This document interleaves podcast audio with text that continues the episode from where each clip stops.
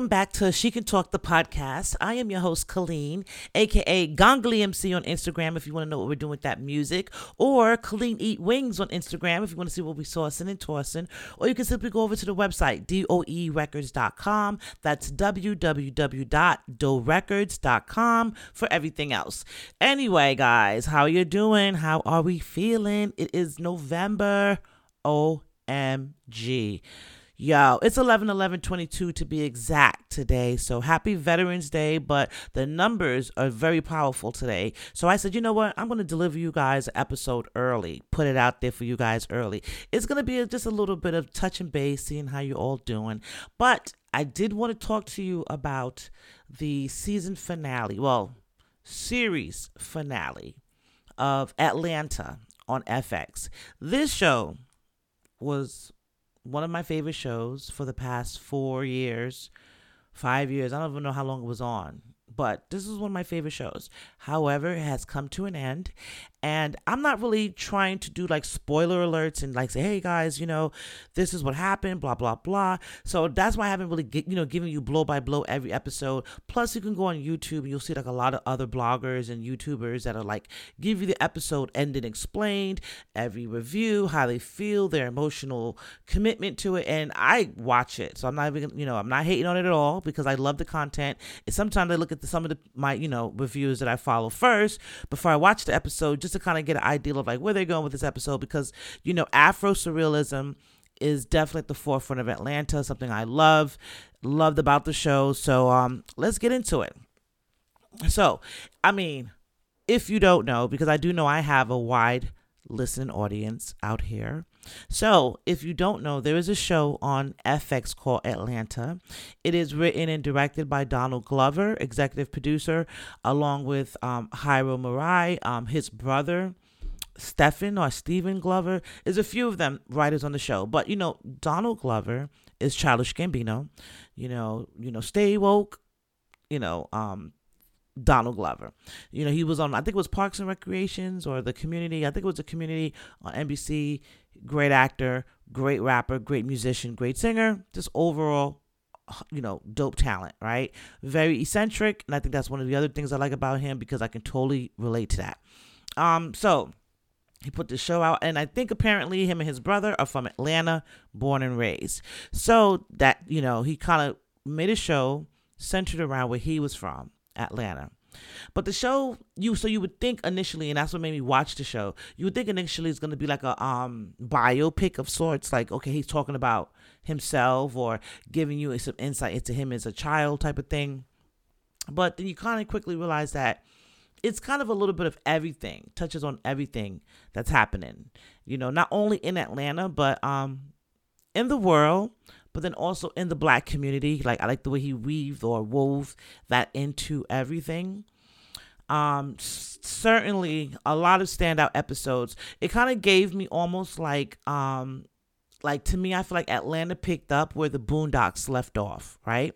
So if you remember the Boondocks, which was a show, Aaron McGruder, um, I want to say Comedy Central back in the days, but that show was amazing you know about the two brothers um, moved to the suburbs with their grandfather and it showed you a lot of afro surrealism but it also showed you a lot of realism you know within it as well. So but it was a cart- it was a cartoon and i think that's what made it easier to give the narrative or to deliver the message. That's word i'm looking for. So i think that maybe the boondocks was easier especially at the time that it was out for the message to be delivered through cartoon versus you know, like actors and actresses like really playing out the roles. But I feel like Atlanta did a great job picking up where like the Boondocks left off, trying to give those, you know, ha- trying to have those tough conversations and make everyone think, not just, you know, a certain community of like color, like not just black people, not just white people, but everyone, like everyone who's involved in America, everyone who lives here to start thinking, you know, like, hmm, are we like this? Do we contribute to this? That type of stuff, right? Yeah, it's funny. Yeah, a lot of laughs, just like the Boondocks. But you still walk away with the like, oh man, especially after you're done laughing, you walk away like, oh man, are we like that? are we really like this? You know, and not just black people. So yeah, if you watch it, you'll see what I mean. But um, this last episode was the series finale. And to me, I feel like this show was so good that for me, it's not ever to end. Like I'm to watch it again. It'll probably be like Saturday afternoons or, you know, weekends where, you know, whatever. I'm just to binge. And I probably will binge Atlanta because it's definitely my staple of favorites. You know, just like the messages that were in the show are timeless. You know, um, he touched on things that ironically, if other people were to say it directly or to touch on it, I don't even know how it would be received. And then at the same time, it could be one of the reasons why I feel like maybe Atlanta's tucked away. I feel like it's like a niche of you kind of got to know about it to know about it to watch it. And even if you're like, you know, because I've, I've even spoken with people that are, you know, black that like, I don't like that show. That show's whack. I don't like it. And just won't even give it a try. So I can't even say, oh, it's only for black people. Like black people understand. No, it's really not because a lot of people that I connect with on the show are not black. So there you go. But at the same time, a lot of people that I do connect with on the show is also black because we can relate to different aspects of it. So you got to watch it to see it. But this final episode touched on probably everyone, if not my, you know, I can't speak for everyone, so I'm gonna speak for myself. Probably my favorite character on the show. I, at different points of times, at different seasons, each character become my favorite character. But at I can say consistently throughout all of it, his attitude, his demeanor was so calm, so collected, right? That um I think Darius, who's played by Lakeith Stanfield, who played in so many other stuff that I just love him. He's a great actor. But Darius is the character that Lakeith Stanfield played on the show for all, all four seasons.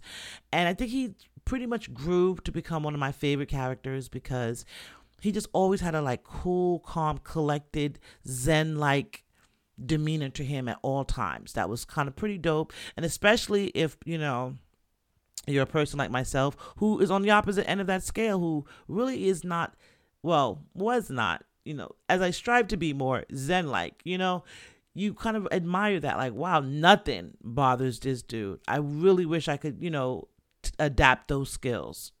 So he grew to be one of my favorite characters as a result of his just like nonchalant attitude, his nonchalant demeanor about life, like everything. Like in the first season, he seemed more um gangsterish like you know because Paper Boi which is you know the rapper so all the characters we all know michael tyree he plays Paper Boi um which is um Earn, which is Childish Gambino, they're cousins. Paper Boi's a rapper, and you know, and but he's in the first seasons he was really more so more drug dealer, like you know, drug dealer trying to be rapper, right? So, and what I do like about the show, kind of gave you progress, but it didn't really you know, that's one thing I don't know, depending on how you're looking at it, but that's one thing it didn't really highlight was him being a musician, but it highlighted like the culture and the lifestyle of being a musician. So I guess it was beautiful to uh, kind of give you that feeling of behind the scenes. Like you, you would show Paper Boi in the studio. It would show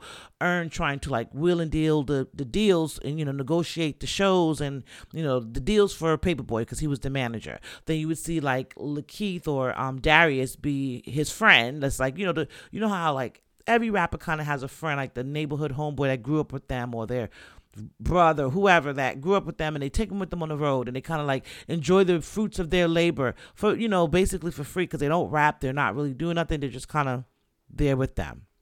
So that's Darius.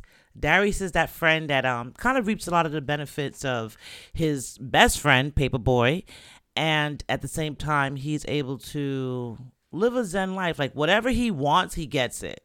He says that the universe shall provide, and it really does for him. He actually kind of helped me with that a little bit. Like, yo, just don't even worry about it. Just calm down. The universe shall provide. And it's true it happens every time.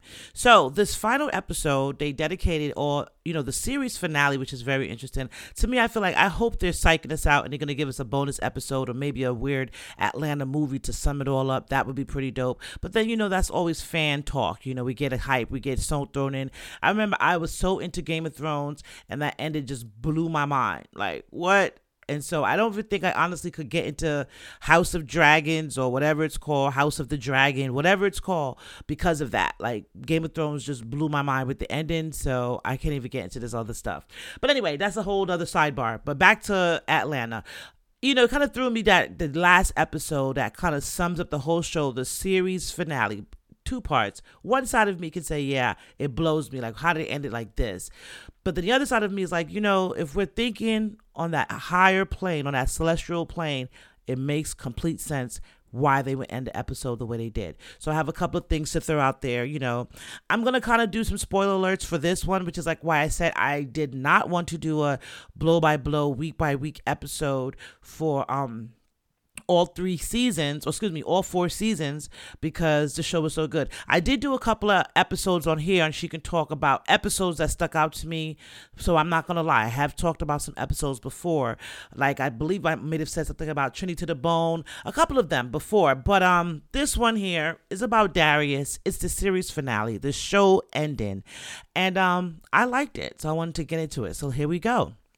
All right, so I apologize in advance because spoiler alerts begin now. And honestly, it's a few days, you know, women, it's the next day, but you know, whatever. You could pause it right here, watch the show, and then unpause it, and you could tell me what I, if I am correct in my observations of the show, you know, or what do you see? Or do you agree or do you disagree? So here we go. So the show's about Darius. It starts with them. It looks like it may be um either Earn's house or Paper Boi's house. Um, might even be Darius's house at this point because he's chilling, relaxing on the sofa, watching Judge Judy, while Earn is in the background, kind of like relaxing on a stool at the bar or the counter in the kitchen with um, Paper Boi, and Paper Boi is there you know, kind of talking to him. You don't really hear what they're saying. It's a really nice soul song playing about standing up for yourself, about um coming together, uniting as people. I'm like actually want to find that song because it's it gave you such an old school vibe. Like maybe it's an old school 70s song, but then you know how it is nowadays. New artists can come out and really give you that soulful old school vibe. So I don't know if it's a new artist. So um, the song is really not familiar to me. If any of you out there know the song, please let me know. But I'm currently looking that up soon too. Actually, I might have to um look that song up and have that play for the end of this show because it was really good, powerful song for the end of this show here and She Could Talk. So I'm gonna have to pause and research and then put it up here. So I'll be back on that. I'll circle back on that. So anyway, um, he got the headphones on. Darius, he's in the living room. He's listening to the song. Then um. Earn kind of waves at him and like kind of gets his attention and say, "Hey, take the headphones off." He take the headphones off and he's like, "Hey, are you coming with us? You ready to go?" And he was like, "Oh, where you going?" He was like, "Oh, you know, we got to go to um eat the sushi thing or whatever." And he was like, "Oh, actually, I got a couple of errands to run, but I will catch up with you guys there. You know, I'll I'll catch up with you, you know, afterwards." And he said, "Well, don't eat a lot because Van wants to make sure you have an appetite. She'll be very upset if you eat and ruin your appetite." And he was like, "Don't worry about it. I'll be good. You know, I like to eat." So and I'm gonna stop saying Paper Boi. It's Alfred. So Alfred and Earn are cousins, but his rap name is Paper Boi. That's why I keep on saying Paper Boi. And then Vanessa is Earn's baby mother.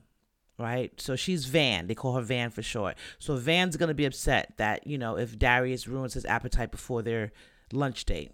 So Van, so Darius which basically this episode's kind of as you kind of watch it, you kind of learn and kind of you know understand that uh, this is Darius's episode. We got a season finale on episode on season three on Vanessa.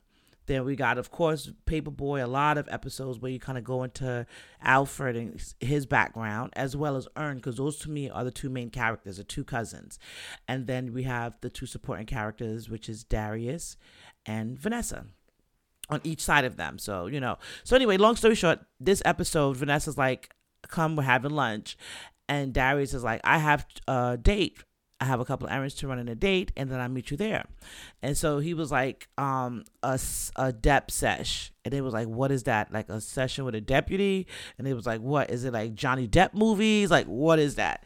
And he was like, no, it's a dep sesh. It's like sensory deprivation session where you kind of like floating in water and you're like dreaming and it's like I don't know if you are under some type of hypnosis or under some type of chemically induced drug, but basically it allows you to kind of elevate to a next level and like all your sensories are stimulated in this tank. So, um, and that's basically something that I went and researched, and so I'm just giving you the paraphrase from my research. And and if you watch the episode, you kind of get the idea of like, okay, so I get what you know Colleen is saying now. But um, so he's excited about his sesh, his depth sesh, which is a sensory deprivation session. So um, he's on his but before he goes there he stops at the pharmacy. So this makes you feel like okay this is probably the drugs he's picking up for his session right? Because it makes you feel like it's going to be something chemically induced. And if you watched all four seasons which i encourage anyone who has never watched this show this is the perfect time. The show has ended. It's only four seasons. Each episode is like 30 minutes, maybe 35 minutes max. So this is a good binge. And lots of laughs, a lot of emotional roller coasters too, but it will make you think. And it also, you know, taps into your higher level of intelligence, which is what I like as well.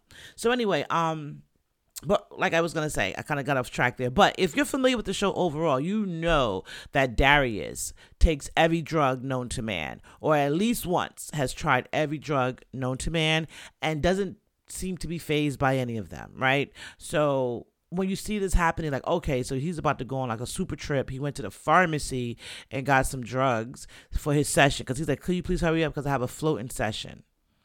You know, so kind of further makes you feel like this is for his session, right? So, um, cameos because you know you know, the last two seasons have been really full of cameos, and I think that's so dope. Actually, no, all four seasons have been really full of cameos, and I just love the show for that because you're like, oh wow, who is that? Oh wow, oh my god, they're in the show, you know, and it just kind of, and then it, you know, adds more creativity and artistry to it, I should say. So, cameo, one of my favorites from A Different World, Cree Summer. She's playing a mother waiting for some medication for her child in the waiting area of the pharmacy. So she says, Excuse me, you know, I just wanted to say. So she says to Darius, I heard you mention a floating session. Are you talking about a sensory deprivation session? How did she pick that up, right? So I'm like, okay, Afro Surrealism, here it starts. And he was like, yeah, you know, so they start having a nice conversation back and forth. And then she said, um, she had to stop doing it recently because she couldn't tell where her visions were and you know like where they were real or were they fake or like if, if it was really happening or what was or not. So she said because she couldn't decipher from that she had to slow down from the sessions. And he was like oh i, I figured out a way to do it. I figured out a way to um kind of like ground myself when i feel like hey i'm going too far into you know my visions while in the session and she was like, share, like, how did, you know, what did you come up with? And he basically, and I'm just paraphrasing, this is not all for verbatim, but um, he was like that he sees a thick Judge Judy. And she was like, what? Like, yeah, because, you know, nine out of ten, the TV's always on. I'm always watching TV, and Judge Judy's always on. But if it's a thick Judge Judy, then I know that I'm in the tank and I need to calm down and come back and get grounded. If it's um a regular Judge Judy, then I know that I'm not in the tank and this is real life. And she was like, a thick, like what, fat ass, big titty, like yes, the whole nine, whatever you feel, a thick Judge Judy. And so she was like, okay. And then she was like, so you know, he was like, are you getting anxiety medicine? And she was like, no, I'm taking everything known to man. You know what I'm saying? And right, I did floating sessions, but actually, I'm just getting medicine for my kid who's sick. And so she was like, okay. So to me, and I'm going to break down the symbolisms of stuff. So I feel like because he, this whole session or this whole episode was about um, Darius, I want to break down the things that I interpreted from it. And you can tell me what you think. I encourage you to watch the episode or just watch the whole show because it's artistry at its finest. Artistry, comedy, and just like a nice like show. Like I can't really explain a, a original show at its finest. So anyway, um, yeah. So I feel like Cree Summer in the pharmacy represented some type of mothering, nurturing nature that he misses. I'm gonna lean towards his mother, you know, like a parental, well, maternal type of um aura. But um, because he said, you know, are you getting anxiety medicine? And maybe he or you know suffer with anxiety because she said i'm getting medicine for my kid And she was like, "Oh no, I've been on everything. Boom, boom, boom. Just I'm getting some medicine because my kid has an infection." And so he was like, oh, "Okay." So because she was there for something, not for herself, even though she'd taken every drug known to man, she was not there for something for herself. She was there for something for her kid it just kind of lended me to feeling like that was like a mother for him. You've seen it in a couple of episodes back, two episodes actually, where you've seen um, Alfred, aka Paper Boi, have like an anal- uh, I'm having a tongue tw- twister there, an analogy or a metaphor in relation to his mother. So one episode, you he was sleeping, dreaming, and his he heard his mother cleaning up the house. Like I didn't raise you to have a dirty house like that, and he got up, and he had like a weird trippy day that day. His mother clearly was giving the, the significance of she passed on, but um was still there with him. Then there was another episode when he was, you know, in season three when he's in Amsterdam, I think it was, and um he starts to trip. He had with Darius, he takes some special drugs, and he starts to trip. And the girl he meets, you know, ends up, you know, having his mother's name and, you know, talking to him like his mother would but she was younger than him. She was like a young hip girl that was kind of like in with like the in crowd. So it was almost like you know that kind of lent to the um feeling for me of like the mother knows best. You know they always say mother knows best. So kind of lent to that feeling for me that episode with with um Alfred aka Paper Boi, right? So I know that they have like a lot of and even with Earn, he had two episodes which was around his mother you know? So if we're giving darius one short episode because he is a sub or a supporting actor or supporting cast member i should say um i think they put it all into one. So i think the first person they started with was his mother. Well no i'm going to go back. I think the first people they started with was his friends. So i think his life starts and ends with his friends. Those are those are important people to him but then you see him going through a journey. He said, "Hey, I, I gotta, you know, leave you guys up for a minute because I, you know, my life starts and ends with you. I, I, my, you know, daily life routines is around you, you guys. So I'm gonna take a minute and I'm gonna run some errands. And I think the errands that he was running were all happening while he was in the tank. So hear me out now. The first one, he went to the um, to, you know, to the pharmacy. He met Cree Summer from a different world, Freddie from different world. You know, she's into like, you know, ayahuasca, very like spiritually, like, you know, the type of character that Darius played, she's that type of person in real life, you know. So that was kind of cool that they had her there. And then at the while she was like, hey, you know, be careful with the visions because after a while I couldn't tell what was real from what was fake type of thing. So I think that was like a maternal message to him, like, hey, be careful you know, this stuff can kind of get tricky and dangerous. So he's, oh no, I'm fine. He got his, you know, prescription from the pharmacist, and then he left. From there, he went, um, oh, he's walking now, like he's walking to his session. And then as he's walking to his session, he meets this girl. Well, not meets a girl, but this girl pulls upon him, gives me the vibe, like her whole everything from the sunglasses she put on to the outfit she wore to her hairstyle, even the car she drove, even like what she was doing in her car. It just gave me like late 90s, early 2000 vibes. Like she's driving around with a water bottle full of vodka. She's like smoking a blunt, driving around in the car, like stuff that, you know, you would probably do in your 20s and not your 30s or your 40s or, you know, beyond. But in your 20s, maybe your late teen, you know, late teens, like 18, 19, 20s, 25, you you know, if you're still doing at 25, I think you need, you need to chill the hell out. But you know, those early weird years, you know, you're like, oh my God, I got a car, I got a job, I got to do whatever I want. Yeah. So she gave me that vibe.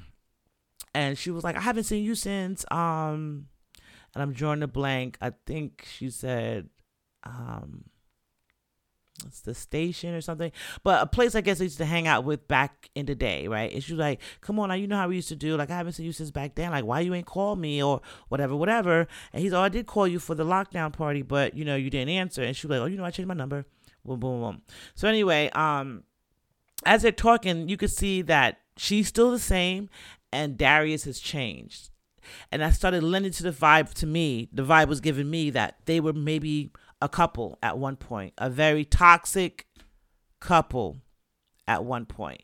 And you can see since then, Darius has explored, traveled the world, you know, tried different drugs, spiritually connected on higher levels to himself. and he's not that person that she knows anymore, right? So he's like, you know, I'm gonna just walk, you know, to my session. She was like, no, get in the car. I'm taking you because we need to catch up. And you could see just the interaction that he's having with this girl, like he's still semi under her spell. And you can see this might have been his first love. So that's what I'm saying. I think it went from he left his friends, you know, he went to the pharmacy. The first vibe, the first person he encountered at the pharmacy was the woman who kind of went through the same type of drugs and stuff like him. She gave me a maternal instinct type of feel. Then you see this girl, London. That's the girl's name that was in the car. She gives you like that late 90s, early 2000s, wild, you know, in your 20s vibe, you know, and that's what she gave me. Like, you know, I, I had a couple of friends like that. You get into the car, you're like, oh my God, girl, what are you doing? What you got? No, chill. Like, I don't do the, not in the car, you know what I'm saying? But they, they don't care. And for some reason, they would get away with it at all times. So I understand that vibe. You could tell, like, this might have been like his first love. So I get that that girl might have been his first love. I'm not gonna go into all of you know the antics that I'm not gonna go blow by blow and screen by screen and tell you everything that happened, but just trust me, it gave me a a toxic vibe. Like that was a toxic relationship that he probably thought was love, but in the end he realized it wasn't. It was selfish. It was selfish and toxic on both ends. So um yeah, so he got out that situation and he was like, okay, well, whatever. And you know, Darius is not new to having weird days at all, peculiar days. We can go back to the Teddy Perkins episode in um, season two. We can go back to um, in the beginning of this season, season four, the episode where he's just trying to return like a air fryer or something in the middle of a riot, in the middle of the Black Lives Matter riots or whatever. So he's always having weird awkward moments, Darius. So you can't really with Darius, you can't really determine if this is real or fake, you know. So he's just watching this happen. So now he gets, you know, what happens? He gets out of that situation now. And he finally, you know, back to walking, which he was originally doing. Then he gets to this apartment. When he gets to the apartment, a guy opens the door, you know, and he's like, "Hey, I got your medicine." So it gives me the vibe like this is his brother right? So it went from the mother to his first love to his brother. So the brother's like, "Hey man, what you doing over here?" And he was like, "Um, you know, I, I got the you know I got you something." he's like, "Oh man, you know they deliver my medicine. Like you don't have to come here for it." And he was like, "Hey, you know, no problem. You know, I'm here." He's like, "Is it okay if I hug you?" He's like, "Yeah, you can hug me. What are you talking about?" And so he hugged each other and everything. And then um, you know, like he his brother offers him some some food to eat, some jollof rice, and you know that kind of lends back to make me feel like further it's his brother because he mentioned that he was African. He mentioned he had a brother. He mentioned he came over from Nigeria, and a lot of people like you're Nigerian. We would never even know because he's so non-cultured, you know, for like a um Nigerian. He's more like an Atlanta guy, like born and raised, so you wouldn't think that he comes from Nigerian parents, you know. So it's not until the guy who he comes to visit says, "Oh, I got some jollof rice," and that makes me further say, "Okay, this must be his brother." Then he says, "Who made the jollof rice?" And he said, "Come on now, who you think made the jollof rice?" My roommate, and that lets me feel like, okay, that might be his brother for real because it seems like they both were non raised in the culture, like they was more exposed to the Atlanta culture versus the um traditional Nigerian culture that they were born into. So that's the vibe I got from that part of it. So I don't know if both of his parents was Nigerian or how that worked, but um, that lent to that part for me to make me feel further feel like this character that he went to meet that that he picked the prescription up for was his brother because he said Mr. Easy maybe they both have the same last name because that's his brother. So the brother's like, all right, I'm gonna go in the kitchen and fix you some rice.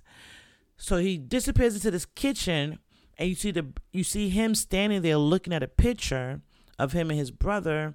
And then as you see the shadow in the kitchen look, looks like you know he's in front of the stove um preparing the rice. Then he just disappears lending to the fact of like maybe this is a figment of his imagination and maybe his brother is dead. Because he said i miss you. You know he's looking at the picture. But his brother's in the kitchen right? He's like i miss you. And he's like hi you know how's mom no answer. And dad, no answer. Then he sees a thick, you know, a thick Judge Judy on the TV, and you're like, oh, okay, boom, he's in a tank. So this is the first time he kind of wakes up from it. So it makes you feel like everything leading up until this point may have been the tank. And maybe now he's, you know, out the tank or whatever.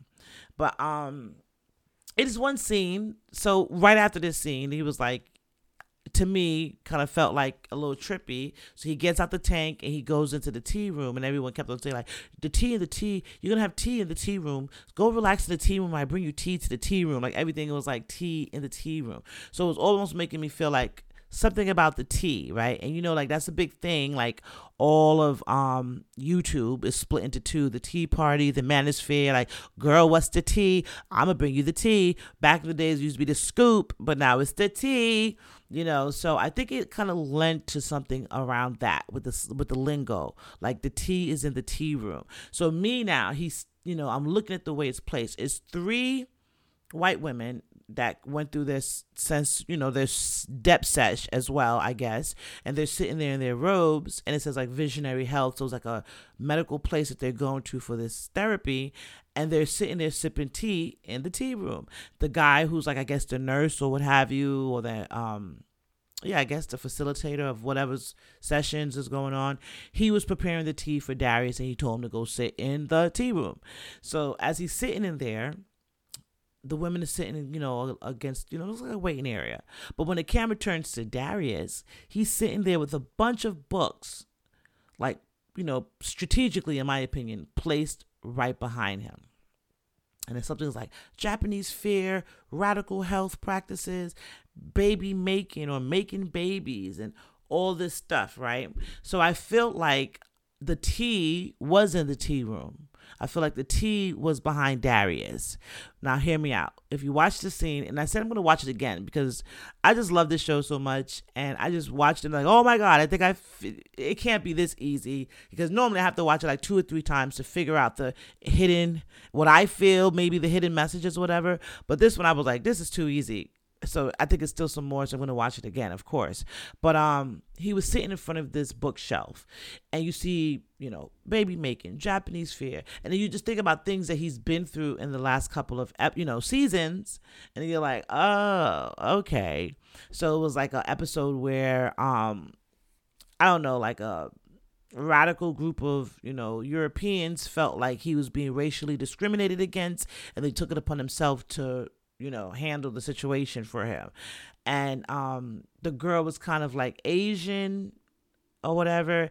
And, you know, she was like, Oh, I don't date black guys. Black guys like me a lot or whatever. And he was like, Well, could it possibly be because we share a lot in common? Like, you know, just because I'm black doesn't mean I don't like anime. I don't like this. I don't like that. And he was giving some of his, you know, the stuff that he's interested in. And she was like, actually I didn't think about that, you know, like, and then it kind of just ended it on that. But at the end, he was like, by the way, I'm not really interested in you. I was just trying to get the drink behind you, but thank you for thinking I was, you know, whatever.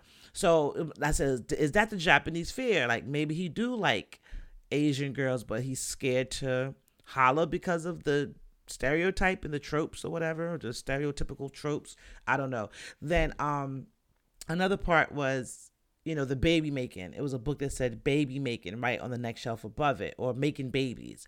And he said it several times throughout the seas this the whole show the series that he cannot make babies because something happened to him as a child and he was permanently sterilized so he they never expanded on what happened to him to make him sterilized but seeing like the weird three white women in the room you know, laughing hysterically. It it lended the vibe to me of medical, you know, like something medical may have happened to him that caused the sterility, and maybe those are like the you know they represent either the nurses or the doctors that did the malpractice on him. So that's the vibe I got from that. I could be wrong. Watch it and you tell me what you think. But um that's the vibe I got from that scene. Like you know, even though he's trying to connect with himself on a deeper level, he's willing to try anything from drugs to, you know, sensory deprivation therapy. You know, he still has his his inhibitions and his um reservations about it, right?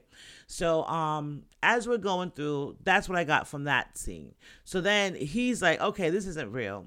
So he grabs one of the ladies and like aggressively shakes her and then gets thrown out of the um center, like the little medical area, out on his like he just get thrown out on his ear. So it's like okay, maybe that was real, and maybe it's just Darius is a trippy dude and he always is in some weird shit. Because how are you the only black man in here with three old white ladies doing sensory deprivation therapy? Like, what is this?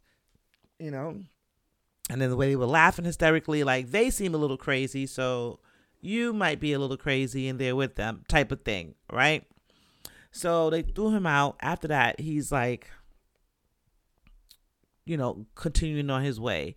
So, um, after that, in between that though, and that's where I kind of paused real quick because I forgot like the whole episode really, it, those are parts of Darius, but the whole episode really wasn't about Darius because this was a part that where, you know, after it left off from that part with Darius, it kind of flipped over to this part where at the beginning of the episode, remember, Earn and Alfred Paper Boi was gonna go meet Vanessa at a restaurant for lunch, and Darius said after his session he's gonna meet up with them at the restaurant and they'll all have lunch. So it kind of flips to the restaurant, you know, to them having lunch, right? And then you know you, you feel so. I don't want to mess it up for you guys, but watch it. Pay close attention as they're walking up to the restaurant right? And look at all of the stereotypical tropes that you see walking up to the restaurant. Like, for example, I live in Florida, right? And, um, but I've seen these type of shopping centers in everywhere. I mean, in New York, in Georgia, you know, parts of Virginia, where you just know you're in the black neighborhood based on how the way the hair salon looks, how the way the um advertisement looks on the front of the store. Like you just know you're in a certain area right? So um he, they're walking up to the restaurant. And they're like yeah vanessa's friend invested in this restaurant so we're to go show our support. So it'll be really a good look if Paper Boi comes and eat at the restaurant because that's to like you know help boost the sales for them. So let's let's do it and show support. As they're walking to the restaurant Paper Boi's like man are you kidding me? Popeyes is right there. Smelling so good. That he says a very stereotypical remark. He was like you smell that chicken? You know the manager's mean and it's like that's a whole stereotype that you know you have to know how to fight to work at Popeyes and all this stuff, right? So um Vanessa, you know, Vanessa's inside the restaurant because that's her friend's restaurant, but um they're there and they're like um you know, nah, we're not to eat Popeyes. We got to eat you know, we promised Vanessa we're to do this. So come on. So Earn is like kind of like come on, man. We got to do this. Come on, don't be like that, right? So then um they go into the restaurant which is weirdly weird to me because I don't even honestly remember Vanessa even eating stuff like Popeyes. She was more of like high end type of girl, and if I'm not mistaken, like she's also mixed. Like her mother is German and her father's black or something to that effect. So she was a mixed girl. So I don't think Popeyes was ranking high on her list in previous episodes. But um I thought that was weird and that was probably to me like the okay, here's the trippy part was when she was like I want Popeyes too. We're gonna I promise right after this we'll get Popeyes. And Earn looked at her like, What? You said you wanted to come here. She's like, Yeah, I know, but the Popeyes is smelling good. I can't stop thinking about it. And so Earn was just like kind of looking at her weird, like, the hell is wrong with you? Like you would you tell us to come support your friend and then you want to go to Popeyes. And she was like, It smells good. So anyway, it kind of um goes back and forth of them like nitpicking. And then there's certain i because to me with this show it's not really everything and that's what this show has taught me. Everything is not said in life you know? Sometimes you'll like especially when i was younger i used to always like try to convince people with my words you know? Like uh, trust me i did it, did it. And then you know they say action speaks louder than words you know? And um just overall just learn. Like if there's any young people out here listening to me or any old people that missed that lesson growing up trust me when i tell you everything is not said. So watching the episode you know they didn't say oh this is a ghetto black restaurant. Why are we supporting this black restaurant in the blackest of hoods, right? Just like how I didn't say that earlier, but it's certain things like if you just watch, and that's why you pay attention around. It, it's funny, but it's not funny, right? But you watch it, like wow, they did a really good job of capturing this vision. So then when you go inside the restaurant, right, and if you've been to, you know, high end restaurant or in particular high end Japanese restaurant, sushi restaurant, you know, um, any type of Asian cuisine cuisine on a high end, you'll get like those steamed rolled um, white napkins. Like they're like rolled up. It's almost like they steamed them in in a rice cooker or something. I don't know. But um the warm heated towel, right? And it's nice. It's like perfectly rolled. Sometimes they'll come out on a platter, like in a triangle, or different shapes or whatever. And it's like they just take and they hand them to you one by one so you can wipe off your hand and you know what I'm saying. And then I sometimes they'll have like a little thing for you to throw them into. It just depends, right? So, but it's tradition because key and the reason why I'm saying it on purpose, like you kind of would experience that like at high end restaurants, right? So they did something to that effect at this restaurant, right? Give you the same feel of like, hey, wash, wash your hands from a steamed rag, everything. But the rags weren't in unison. Like one got like a nice white towel, another one got like a Harley Davidson rag or whatever, and another one got like a, a, a small beach towel, you know, like a little bit bigger than a hand towel, a little bit smaller than a body towel type of thing, right? And um different prints, different colors, nothing matching, right? And so I thought that was funny because I just, you know, from experience, like, okay, I know where they were going with that, right? But then you see how like Paper Boi got annoyed by it. Like, see, man, if I want top, if I want low tier shit, I just need to go over there to Popeyes. Like, why y'all got me over here? So not even trying to like give the place a chance is automatically like, look where it's located you know, look where we at. And y'all trying to, you know, trying to be high end. And then look at the the cloths. Like and they used it. They wiped their hands with it. They didn't even acknowledge it, like directly, but indirectly. After he got the clubs and they wiped their hands, he said, "Man, if I want to low tier shit, I could have went over there to Popeyes. Like, why am I here, right?" And um, I was like, "Damn, that's funny because you know the the um towels, the mismatched towels, add to that low tier ambiance. So I crack, I cackled a little bit, laughed or whatever. But I'm like, you know, sometimes, uh, and this is about me because like if you know about clean eat wings, then you know. I will try food like from you know I'm picky because certain things I just don't eat. You know, like I don't eat pork, so I'm not gonna try something that I know has pork in it. Like for example, I went to Jollibee's, you know, and that's on my Instagram, and I was disappointed. Like for example, Jollibee's is a Filipino restaurant that's recently come over to the states. And it has been all the rave about the fried chicken and the gravy. You dip it in the gravy and they have the spaghetti and the spaghetti is good. And you know so the concept was like okay that sounds pretty cool. Where i'm from spaghetti is ground beef you know. Um, i know some people put like a you know italian sausage pork sausage in it sometimes whatever. But for the most part ground beef right? And um fried chicken and gravy, right? So I thought that was an interesting combination. But I'm like, it sounds like almost kind of like some hood shit that you would have done at one point in time, you know, college, early post college years. Like, yeah, I mean, get me. I've done it. I've eaten fried chicken and spaghetti before, so that wasn't nothing new to me. So I was like, okay, that's cool. Let me try it out. Tried it out. And lo and behold, it was pork in the spaghetti and like some pork hot dogs or whatever in the spaghetti. So we didn't even get to eat the spaghetti. We ended up giving that to the dog.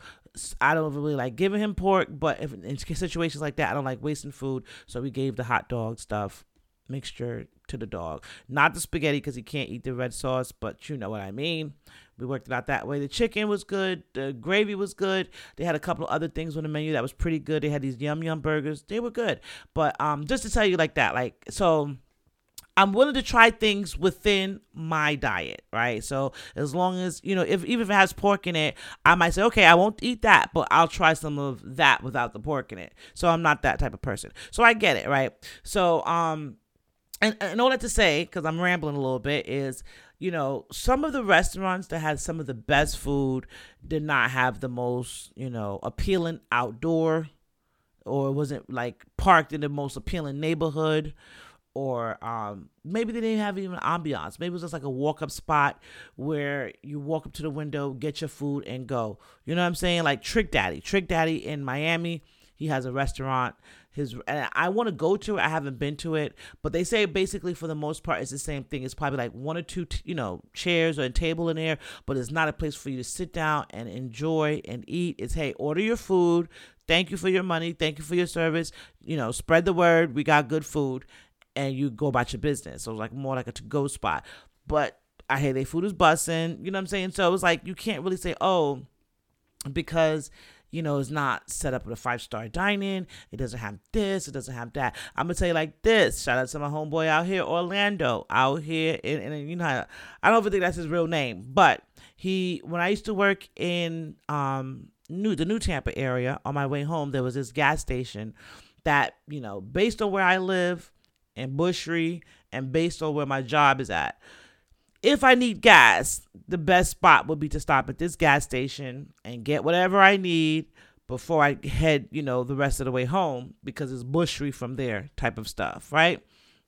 So I would stop at this gas station, right? Lo and behold, this gas station used to always be packed, but it was like a Dunkin' Donuts next door and um, a pizza place, you know, like on the other side of it. So it was like, okay, it was it's active gas station. It's active, you know, not all inside the gas station. It is all connected to it. So, you know, a lot of traffic, a lot of stuff going on.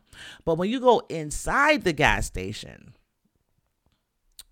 that was some of the best Jamaican food I got in Tampa. Period. Inside that gas station. And I feel like it's like a Shell gas station or something like that. But inside that gas station, yo, one time I went in there, right? And so I'm like smelling the food, right? And then all of the people that I'm like, if you know, I don't want, you know, try, you know, in the world we live in today, everybody's so politically correct. But you know, like Indians, like India or Middle Eastern, you know, from India, look like you know, sometimes Trinidadians and Jamaicans, you know, they have the same features. My grandmother included, my great grandmother included, have some of those features. So when I heard the reggae music playing, and then I seen like the coolie looking Indian guy at the at the um cash register and he looked cool as hell, right? And he dancing and jamming to the reggae music. I just instantly started talking to Jamaican. I said, Which where you come from? Yeah, where you come from? You Jamaican? And he was like, No, I come from India. I said, You come from India? Where you know about the music? Where you why you smell? And I like, Oh, where you cooking curry? Like that. Here we go. Here I go, racist. And he said, No, man, it's all and then he said it, he kind of started started Caribbean himself. He said, No man, Orlando in the back. And I go in the back and it's a Jamaican dude with the best oxtail and best escovitch fish and curry chicken that you can get in the back of dude's gas station. And he was like, yeah, mommy, just rent out the spot. And I was like, me, because real spill, like, even if I um order food, if I have the ability to check out where my food is coming from, I'm gonna take that advantage of it and check it out. So a lot of places, a lot of small mom and pops places, and that's what I like about them because I always show love and will give reviews. But I also would like to see what y'all working with, like because the big people too, like you know what I'm saying. I want to see what y'all working with. And when you go to McDonald's or you go to Burger King, whatever, in a weird way, even though some you know some stuff we probably don't see, you can kind of look straight to the back and see what they're doing, right? So um Orlando, he was like all right there, his kitchen and everything. So I was like, yo, can I see the kitchen? He's like, yeah, man, come. He didn't even think twice. He let me tour his kitchen, everything clean, spotless, spotless. And if you know like a, a true Jamaican chef, which tends to be a man, like an older man, you know, you know they're gonna be they serious about cleaning and cooking and keeping that stuff right. So all that to say is, right, I've been to some of the weirdest places and had some of the best food experiences. So I'm not that type of person to be like, based on how it looks around me, to be turned off by it. You know, it can't be dirty. Like, I can't be seeing no roaches running up and down the place and smelling some weird shit coming out of, you know, other parts of the restaurant and then think I'm gonna eat here. No.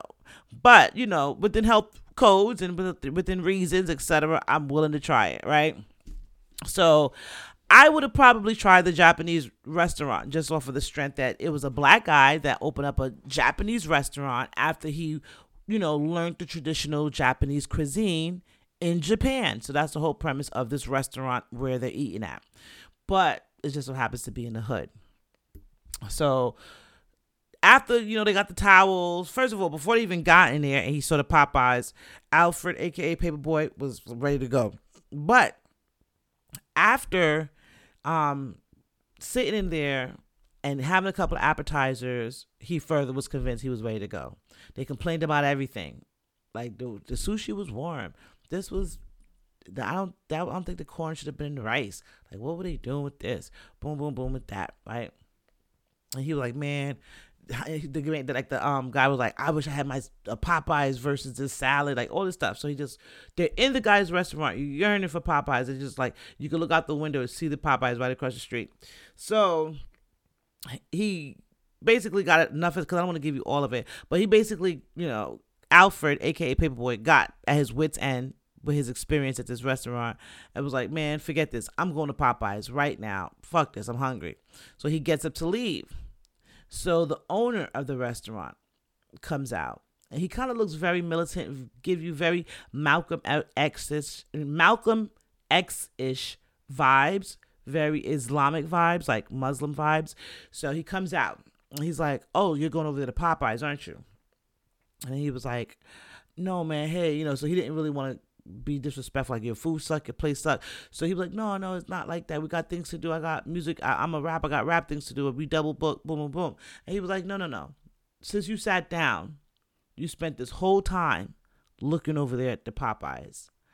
And he went into a whole thing about, you know, the culinary. And he went into like techniques. And, you know, like you're complaining because a black man is making sushi with no gloves but the traditional way of making sushi is with no gloves if you go to any restaurant, but beyond the restaurants, if you go to Japan. And, you know, he went through all this other stuff and went through, you know, just like the technique to let you know that he knows what he's talking about when it comes to this culinary or this cuisine. And he knows how to prepare it correctly. Then he goes on to say, um, the biggest restaurant in Japan that you can't even is not even really open to the public because it's so critically acclaimed that you know it's just booked out at all times. He was like the public cannot get in there. You know, you you could barely make reservations. And he said, "And do you want to know where that restaurant is located?" And they're like, "Man, look, we don't care, man. We're just trying to get some Popeyes and get up out of here." So he was like, "The restaurant is located on like the Z line, in somewhere in Japan. So just the way he described it kind of made me feel like it was in the worst area possible, you know, in the subway station on top of that.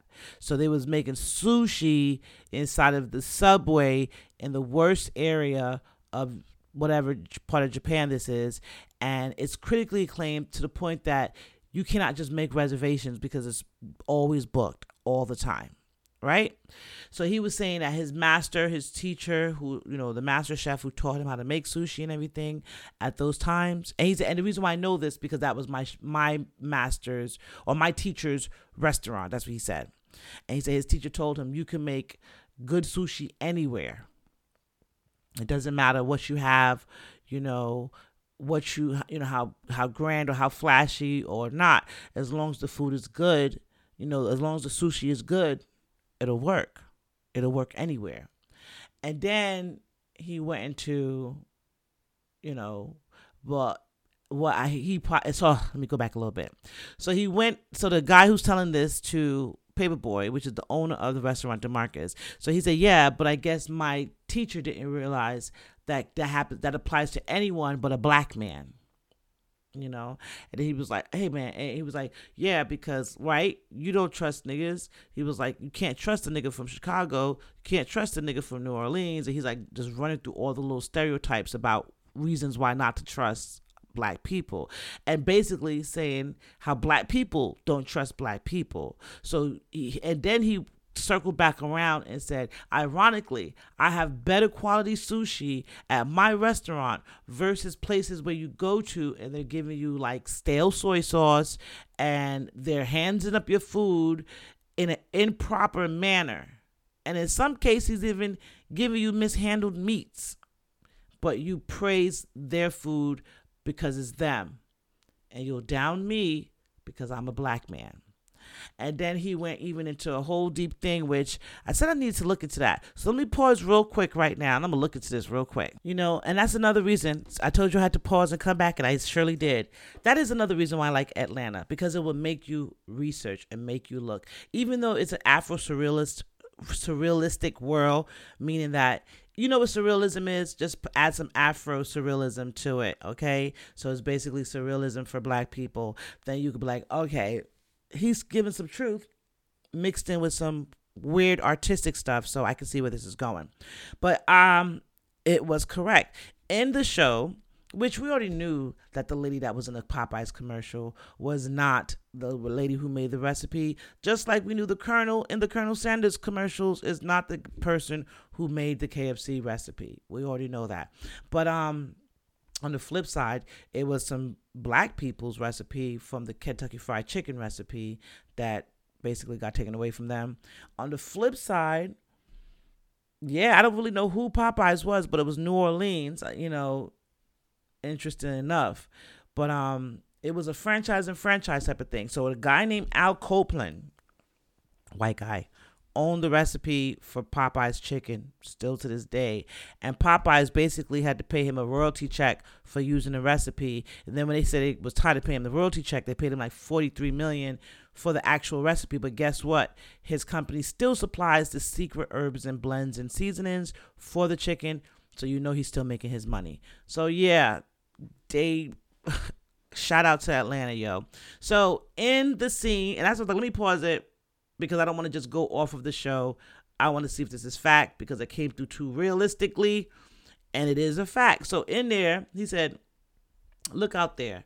He was like, um, and oh, maybe that's what he's referring to because it doesn't really say who actually created the recipe. Maybe it was black people too. Pretty sure it was.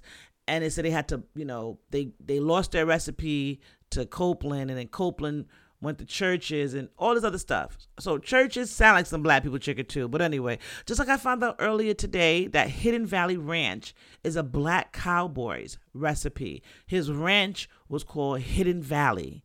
And he made this, you know, this condiment, this white sauce dip that he would dip his chicken in, dip his carrots and his vegetables that he grew on his ranch and everybody loved it. So he called it ranch dressing because it was made on his ranch and he called the company Hidden Valley and he ended up selling it to Clorox. Makes you not want to buy Hidden Valley no more, right? Makes you want to figure out how to make your own ranch dressing, right? But anyway, just like Amos cookies. I could go on and on, but I'm not going to go on and on. We're going to keep it to the Popeyes real quick. So, in the episode, he said Look at that. They took our future and salted and battered it and selling it right back to us. You know, so to me, I felt like that might have been a shot at who the original person was that created the recipe that had to buy it back from, you know, the actual owner of the recipe who is not the creator. So all that to say is that he was like, and then they put a, um, you know, excuse my language. I'm just paraphrasing from the show. This is not my wording. But he said, uh, Aunt Jemima to sell it to you and lie to you constantly about this being her recipe and, and how basically you're helping her become rich. And she is just an actress, a paid actress. But the music, the New Orleans, the black lady make you feel like you're eating some good old southern fried chicken from a black lady. When in reality, it's not you know? And he said but this right here is really a black restaurant that's really giving you authentic sushi really giving you you know precision sliced blowfish and all this other stuff. But you refuse to eat it because i'm black. You know you think my hands are dirty because i roll up my sushi with my hands versus using gloves. You know all this other stuff. And i was like wow. So there was, it was a part though that I have to talk real, I have to say real quick that had me bust out laughing. I had to rewind it, and I still laughed several times again over was when the son excuse me, not the son, when they're all inside of the sushi restaurant and the owner, DeMarcus, said, Look outside, look at your future, salted and battered, right? So when you look, you see three young boys, like maybe teenagers or whatever, young or early teenagers coming out of Popeyes after school. Clearly, they got their backpacks on and they got their chicken sandwiches in hand. And one of the little boys takes off his backpack and throw it on the floor and start humping like he's Jodeci, like he's in a whole full hump on section, um, session, eating the chicken sandwich while he's humping on the backpack. His his two homies is eating their chicken sandwiches, laughing. Of course, that lends to the whole chicken sandwich pan- pandemonium that happened right before the pandemic. And I was like, whatever the fuck is in that chicken sandwich, I don't want to try it because that's crazy the way they're acting. And one time I had that chicken sandwich and I got aggressive afterwards, and I was like, I don't like this chicken sandwich. So that's my experience with that. But anyway, um I thought that was funny. The little boy was eating the chicken sandwich. So it was a double entendre because he said, Look at your future out there. And it was three little boys coming out of Popeyes, eating a chicken sandwich, acting real ignorant. So it was a lot to take in, a lot to take into that moment right there. But the biggest part that I took from that, because there's multiple layers to it, right? The one part could be, oh, once we become big and we become rich and become successful, we become removed from society and not realize like, hey, there's other people that have dreams too. That I'm not saying I got to fund your dream, but you can support. You know what I'm saying? You can try the restaurant out. You don't have to you know, be so hard on it because it's a black restaurant. You know what I'm saying? You can support them the way they supported your music or the way, you know, other people supported you. So I got that lesson from that. The biggest one though overall was, you know, that black people don't trust other black people.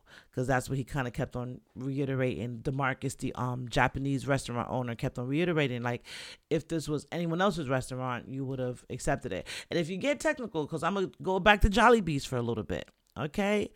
jolly Jollibee's is owned by a white man out here where we're at anyway. You know, yeah, they have like, just like say, for example, when I go over to Popeyes, it's all black people working the staff at Popeyes, you know. And I'm not gonna say, yeah, for the most part, all black people's working at Popeyes. At Jolly P Jollibee's, it's I'm not gonna say if they're all Filipino, but they're all Filipino looking you know, that work at Jollibee's. But I've seen the owner, I've seen the whole big, you know, release and the whole um grand opening and, and everything. He's a white guy. White guy. So we'll go to a Jollibee's under the pretense of, oh my God, it's Filipino food. Where I've spoken to several 100% authentic Filipinos and was like, Colleen, why did you go there? You could have just came to my house for some authentic Filipino food like you've done in the past.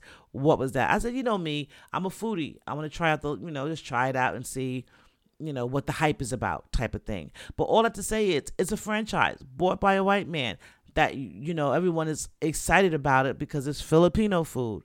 Exactly. So the same thing with the Popeyes, you know, and any other thing is franchise to a specific culture. So there you go. But when you do have the culture, like say it's a, a authentic, you know, um, Peruvian restaurant, which I have a few that I love. You know, you'll see the family there. Nine times out of ten, it might be a mom and pop, you know, restaurant. Nine times out of ten, it might not be in the most high end of neighborhoods, but the food will be authentic and it will be good. You know, I've been to several places like that. I've been to restaurants, you know, black owned restaurants. And um on the flip side, I've been to some black owned restaurants where they're like really high end and nice and I'm like, "Wow." You know, this is I'm so you know, so you know, delighted to be here. And then some restaurants, you're like, okay, this is the hood, but this food is slamming. You know what I'm saying? So I don't really judge. You can't judge a book by its cover. And I got that. I quickly picked up what Atlanta was dropping down with that scene with the restaurant. You know, it's like we're hard on other on ourselves, but he said, but you'll go and enjoy the stale soy sauce that they're serving over there with no problem, without question.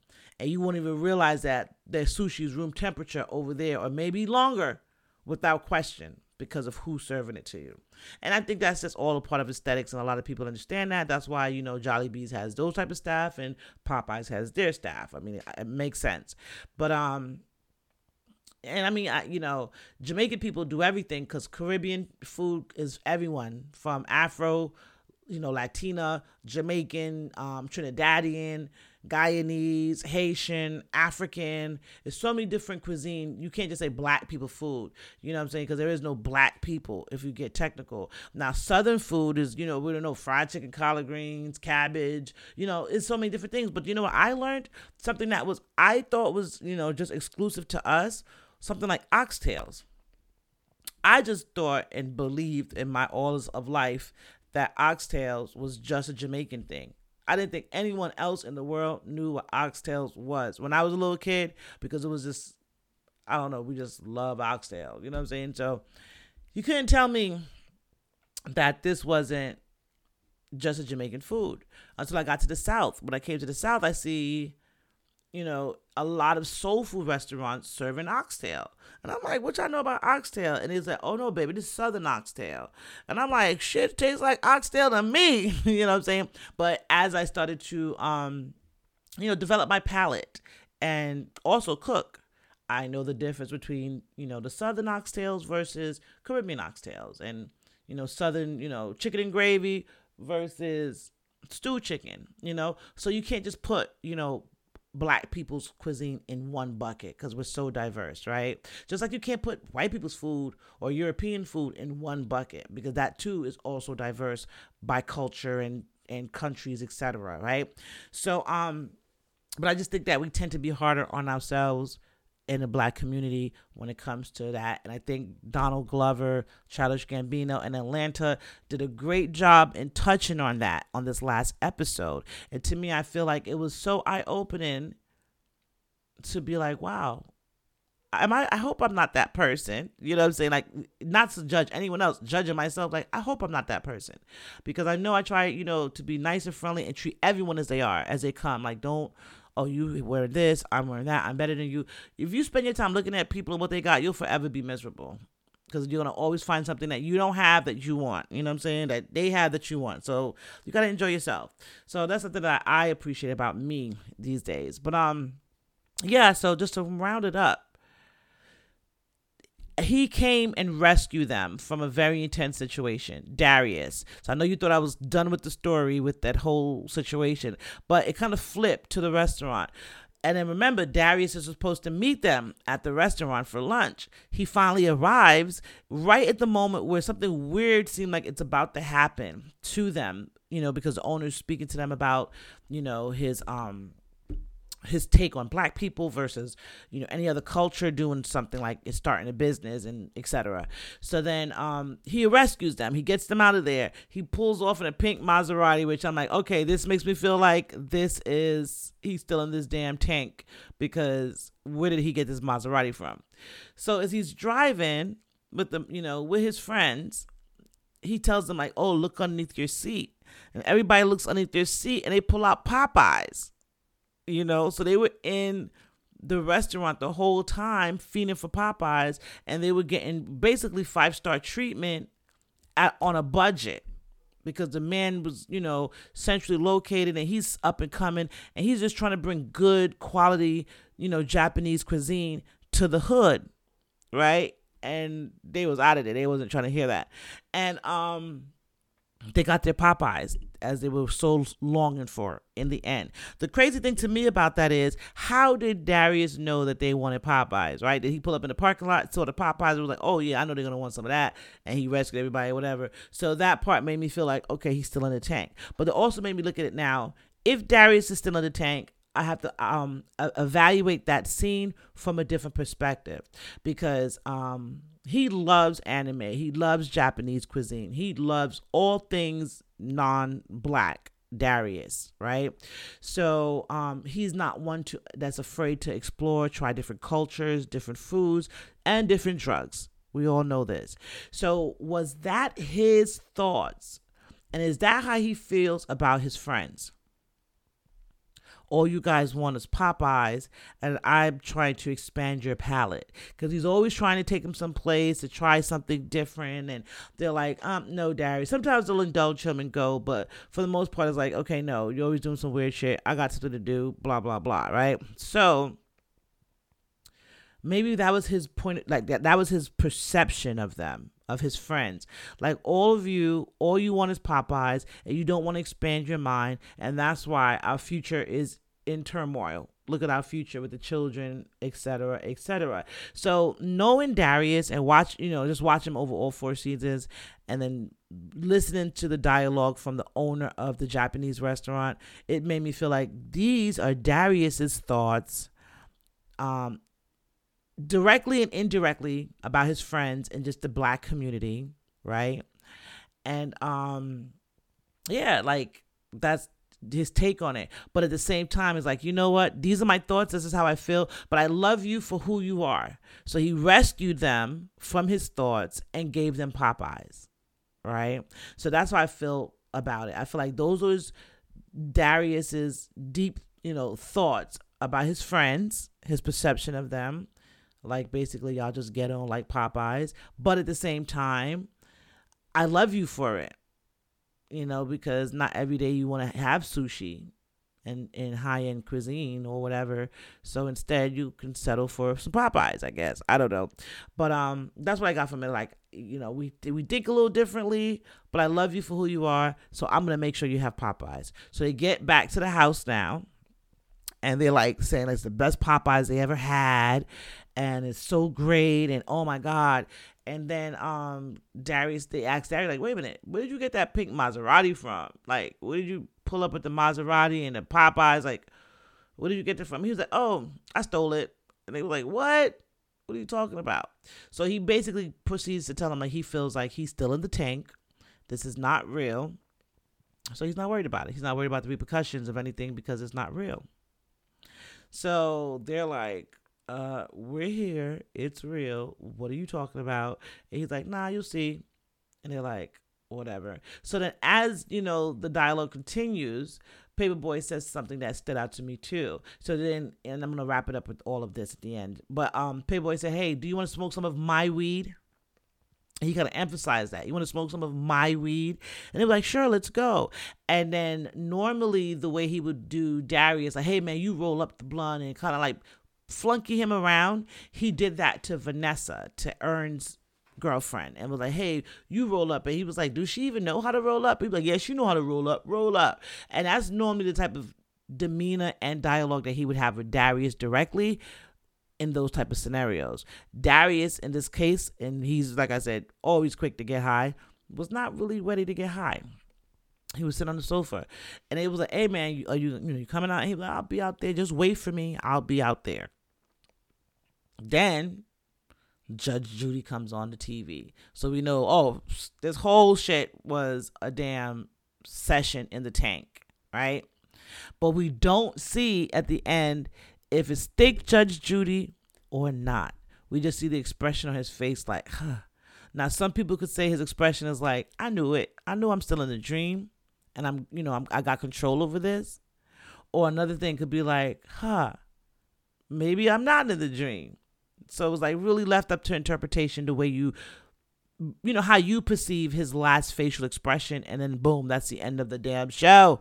So really good really good really good. So um to me now this is what i think you know the show is done so this is all up to it's all up to perception. They say perception is reality or your you know your opinion right? Everyone has one like assholes so there you go but i feel like this i feel like um two things could have been i definitely feel like he was in the tank 100% you know what I'm saying? I think that from the beginning to end, like it started with his friends, it ended with his friends. Like in the, he was in the tank when he was hearing the music and he was seeing them, but he really wasn't talking to them. It was like maybe he was just going under into his, you know, into whatever layer of censorship he was in.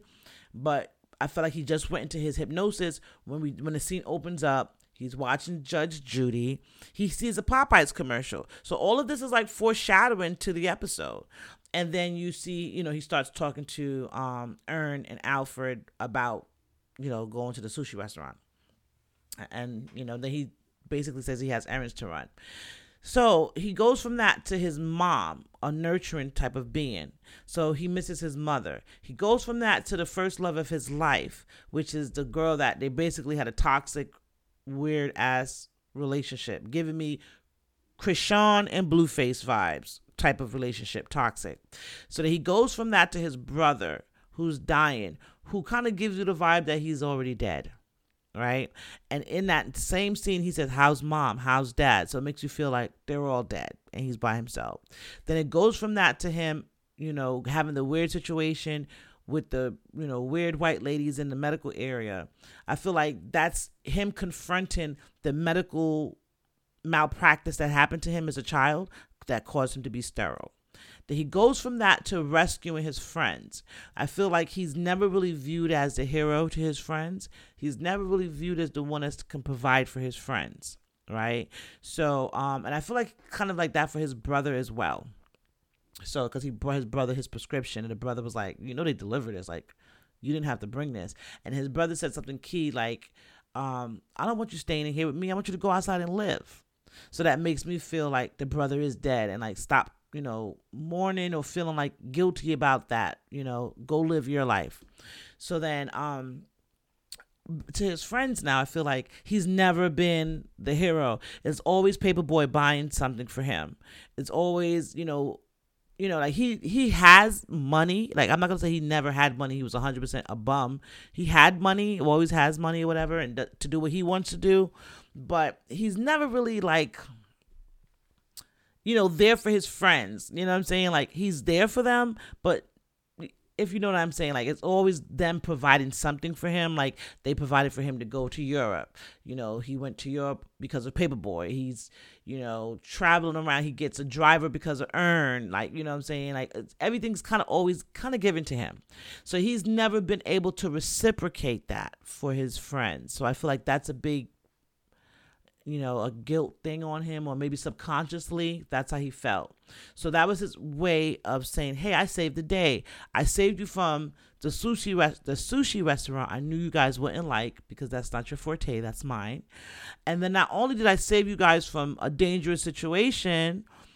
I also got you Popeyes that you wanted. All of you wanted Popeyes, and I provided Popeyes. Where it's normally in reverse, everyone's feeding him or everyone's taking care of him. So I feel like that was his ability to be the hero. Then they kind of praised him. It was like, this is the best food. And then Earn said something. He said, food tastes the best when you f- feel like you're about to die. And then, you know, they all go to smoke the weed and he doesn't go with them. Like, why didn't he go with them? And then it's like he just kind of had like a really calming moment, right? Two things I feel like. I feel like maybe, well, the first one is I feel like he was in the tank 100% of this whole episode. He was in this water tank the whole episode. Another part to me feel like, did he die in the water tank? Ah. So, yeah. Because that's another thing, especially the way it ended. It made me feel like it you know it was definitely an ending because the whole show is ended now. The series finale's ended.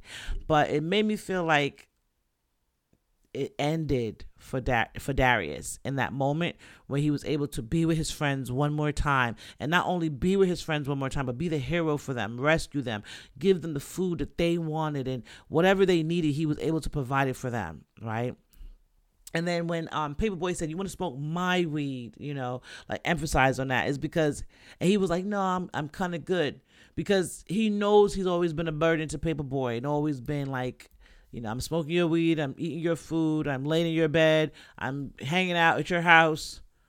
You know, that was always Darius's mo with Paper Boi. But this episode, right at the end, he's like, "Nah, I'm gonna wait." And he was like, "You gonna come out there?" He's like, "You just wait for me. I'm gonna come out there in any one minute. You just wait for me." As if like I'm not coming out there. Like you're never gonna see me again. And then when he looks back at them, and he turns back and he sees Judge Judy on the TV, it makes me feel like he was he realized he was dead at that moment. So I know it's a far reach you know, it's all you know, all these shows, especially Atlanta, is left up to interpretation. You know, definitely a lot of episodes from this show, a lot of talking, you know, talking points from this series, you know what I'm saying? I'm to watch it again because I just really wanted to share that with you and right now I'm going to pause it and hunt for that song that played at the beginning of this episode because I want to come back and tell you about that. Alrighty. You already know. I paused and then came back. but I found the song for y'all. The song is called Amnesty by Liberty. I knew it was an old group, but you can't never get you can't never trust it nowadays because I've heard some really young, really new artists do some really soulful stuff. Um Silk Sonic, for example. They sound like they were from back in the days and it's so soulful, but it's new music. So I just wanted to make sure. But um it looks like it's an old group, an old group called Liberty, and the song is called Amnesty. And what stuck out to me about this song was the message. Was the message for us or was it for Darius? Get that? Ah, is Darius us? Oh my God. I'm not high, guys, I promise you. But anyway, um, yeah, I feel like maybe Darius is us in a way. But anyway, as he was sitting there vibing, he had the headphones on, and you hear the message in that song. He's like, "Lift up, you know, unity." You gotta hear. It. I'm gonna play at the end of this um, episode here, and then you see he's interrupted by Earn. So it's almost like he has to take you know his life into his own hands and kind of figure out what he wants to do with himself at this point, or if not, it's gonna be you know, dealt with for him. And so it's kind of deep for him to go from that in the beginning of the episode, kind of lounging around like aimlessly. And he says, Oh, I have a session I have to attend. And they're like, Okay, whatever. To actually attending the session. And then at the end, what we perceive to be him after the session could possibly be him still in the session.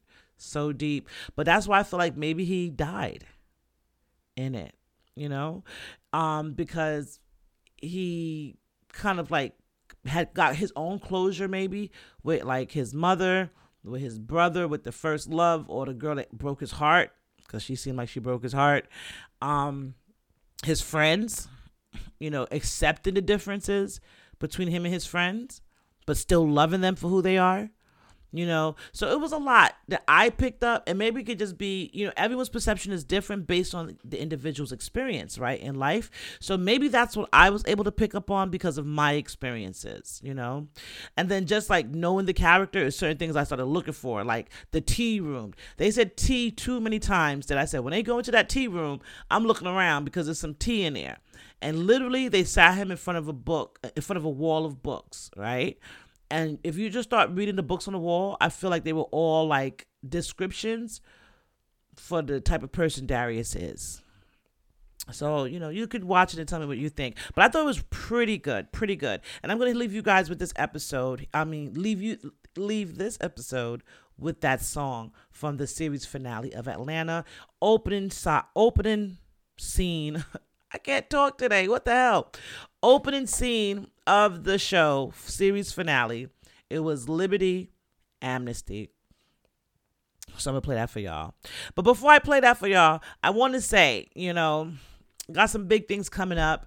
I know I say that all the time and I don't show up, but um remember a couple of months ago I said I've been working a lot of things and I've um been working on a lot of things. So now I am so excited to be sharing some of that stuff with you coming up really, really soon. So be on the lookout for that. If you do not follow me on Instagram, Gongli MC, what, what are you waiting for? If you do not follow me on Clean Eat Wings, you're missing out because I'm cooking some stuff. Thanksgiving is coming up, and you know how I do. Um, I already like told Colossal my menu. He's in denial. He was like, "That doesn't sound like any food," but he he, he knows how I do. He trusts my um cooking. So we're having deconstructed turkey this year, and I haven't decided if I'm gonna do something like traditional with it or if I'm going to jerk it. And when I say deconstructed turkey, I'm not doing a whole turkey bird, you know. So I'm doing parts of the turkey that we like.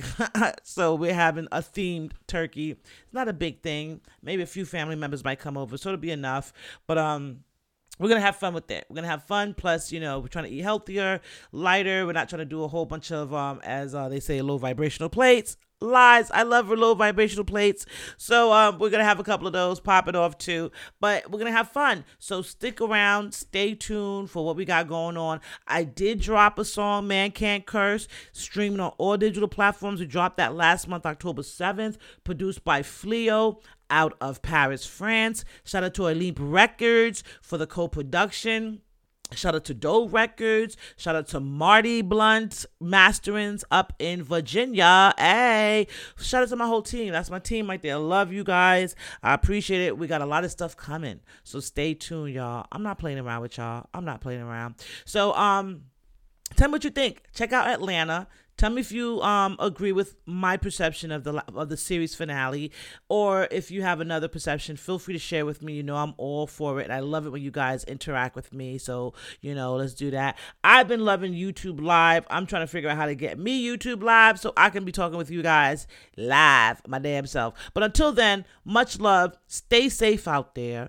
From my mouth to your ears, I love you. But you know what? You gotta love you first because you can't love me if you don't love you all right so until next time y'all stay safe one love much blessings and um hear the message in this song right here because even though it's a classic song it's still relevant today.